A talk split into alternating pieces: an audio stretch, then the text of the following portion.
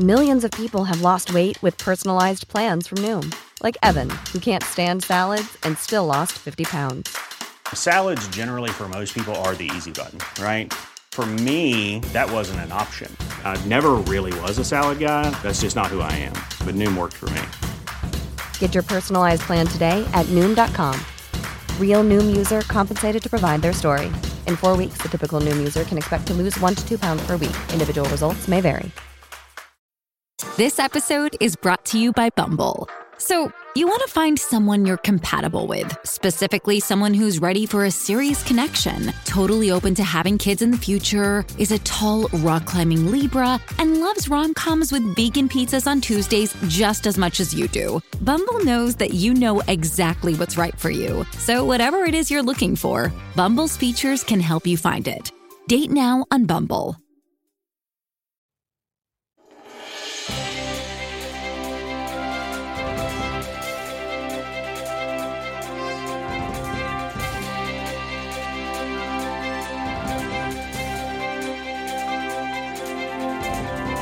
All right, happy Monday. I'm so happy to have you here. I hope you had a good weekend. It's getting busy. I'm hearing folks are going out for holiday parties already, huh? Those early ones. I it's the ones that happen like the first day of December that kind of I don't get, but anyway, the season is upon us. So I want to chat relationships today.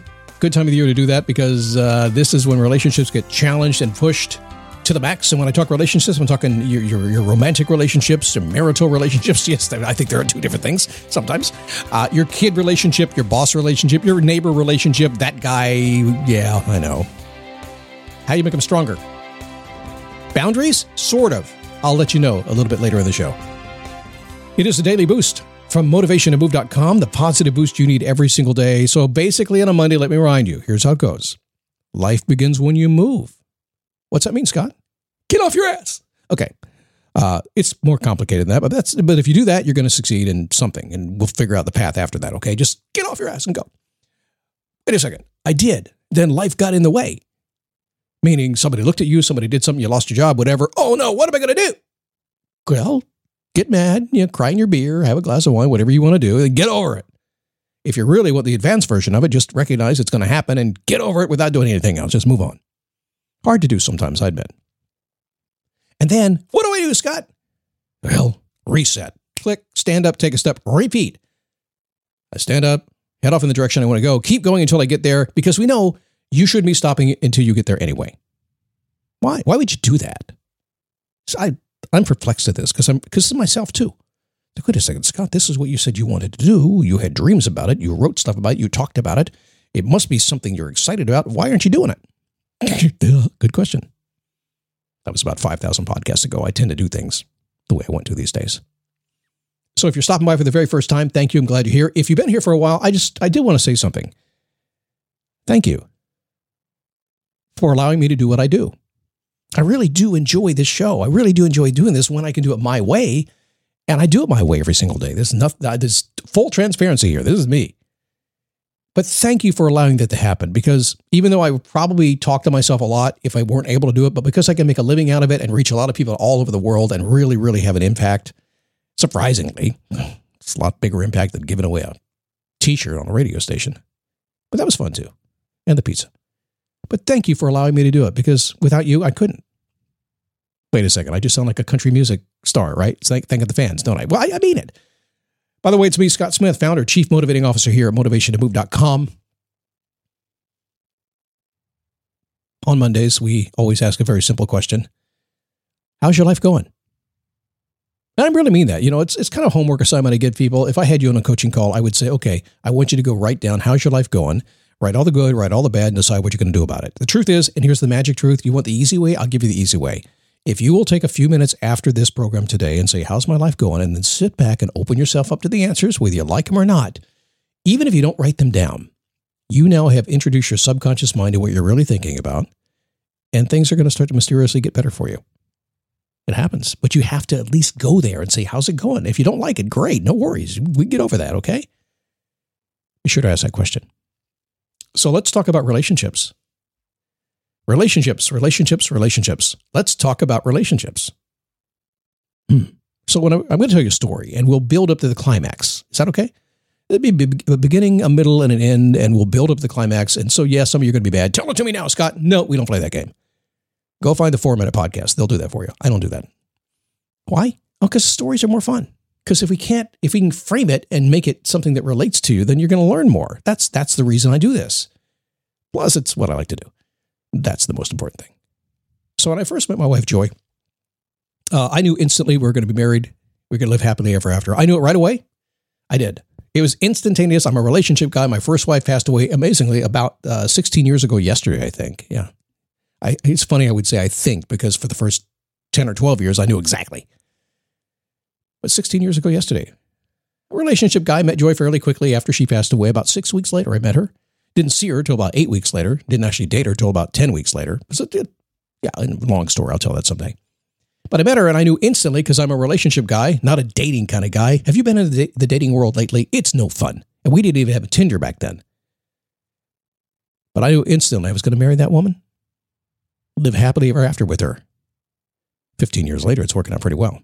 But there was a problem. See, back then, Joi didn't see it that way. At least not right away. She's a practical person. She's she's not a dreamer like I am.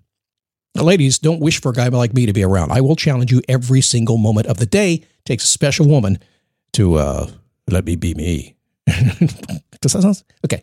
So if life, life has taught me anything, it's that almost nobody is on the same page when they first meet.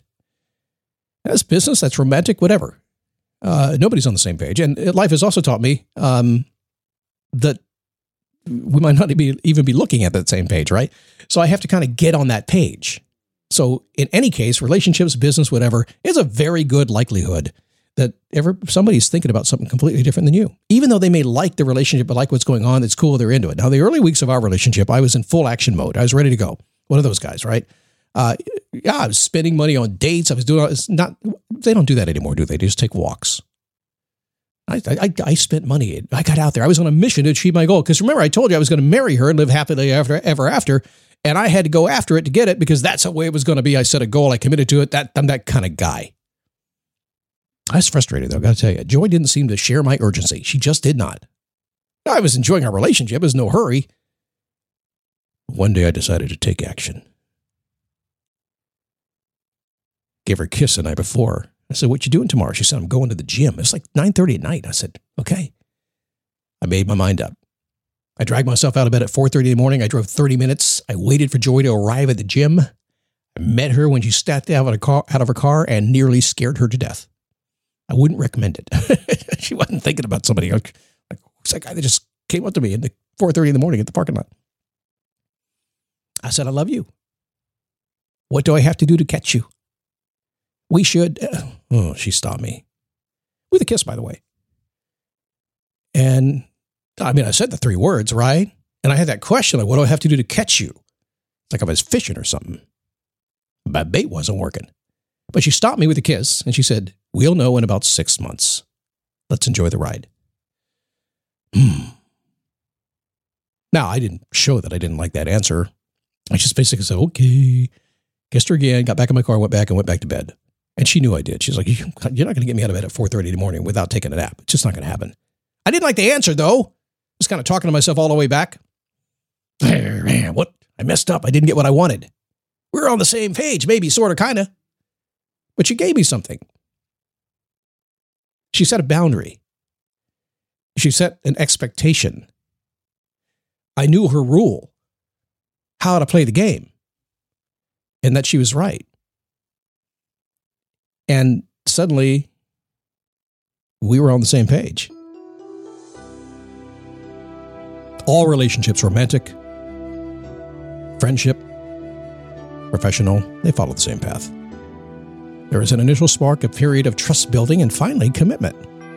In time, that relationship grows stronger or it just fades away. Time will tell.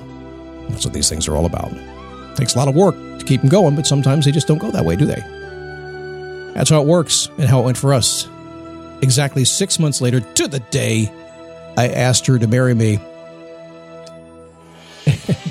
Yeah, I was doing the electric slide on the dance floor, and it just kind of came to me. It's like I'd gone to the restroom. I was doing the electric slide coming back, and I'm thinking, I think I'm going to ask this woman to marry me. And so I did. I went back and asked her at the ocean deck in Daytona Beach. If you've ever been there, that's where it happened, right? They're, they're downstairs. The band was playing, and I asked her to marry me. She said, I would marry you tomorrow, and she didn't.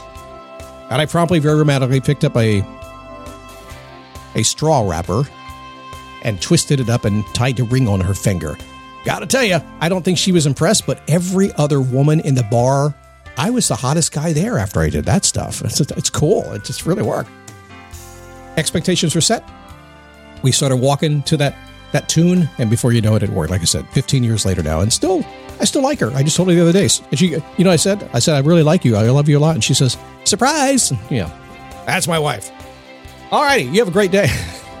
I have taken up enough of your time. I'll see you tomorrow.